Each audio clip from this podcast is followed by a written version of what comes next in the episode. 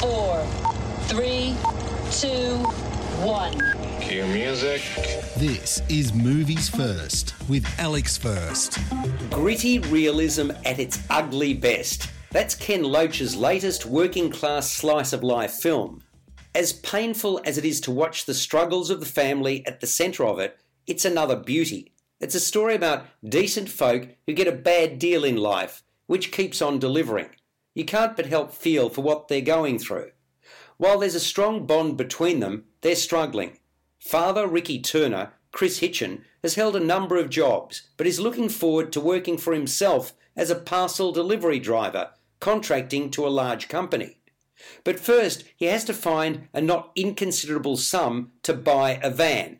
That entails selling the car his wife Abby, Debbie Honeywood, uses for her job caring for a series of elderly and infirm patients. Caring and compassionate, henceforth she'll do so by catching a bus.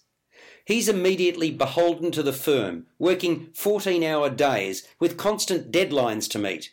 Any days he wants off, he needs to find a replacement driver, otherwise, he'll be fined. His boss is a particularly hard assed individual who isn't willing to accept any personal excuses.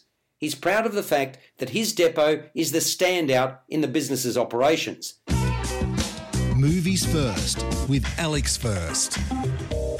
Ricky and Abby Turner have two children Seb, Rhys Stone, a 16 year old who's acting up, skipping school, and going tagging with his mates instead, and Lisa Jane, Katie Proctor, a sensitive, whip smart 11 year old. Suddenly, despite the tireless efforts of both husband and wife, they and the family unit are under more pressure than ever. Their lives are imploding before our very eyes, and we're powerless to do anything to help. I say that because we build an affinity for the players and their plight. That's in large part due to Loach's direction, but first and foremost, the penmanship of his usual collaborator, screenwriter Paul Laverty. As the stoic but struggling father, while there's a fortitude and decency in Honeywood's role as mother. Proctor shines as the daughter who feels everything and longs for harmony. Stone is, for the most part, aloof and brooding as the wayward son.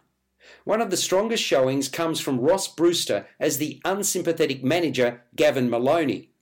I describe Sorry We Missed You as a perspective film, insofar as it makes you thankful for what you have and for not having been dealt a similarly stacked deck. It scores an 8 out of 10. You've been listening to Movies First with Alex First. Subscribe to the full podcast at Stitcher and iTunes or your favourite podcast distributor.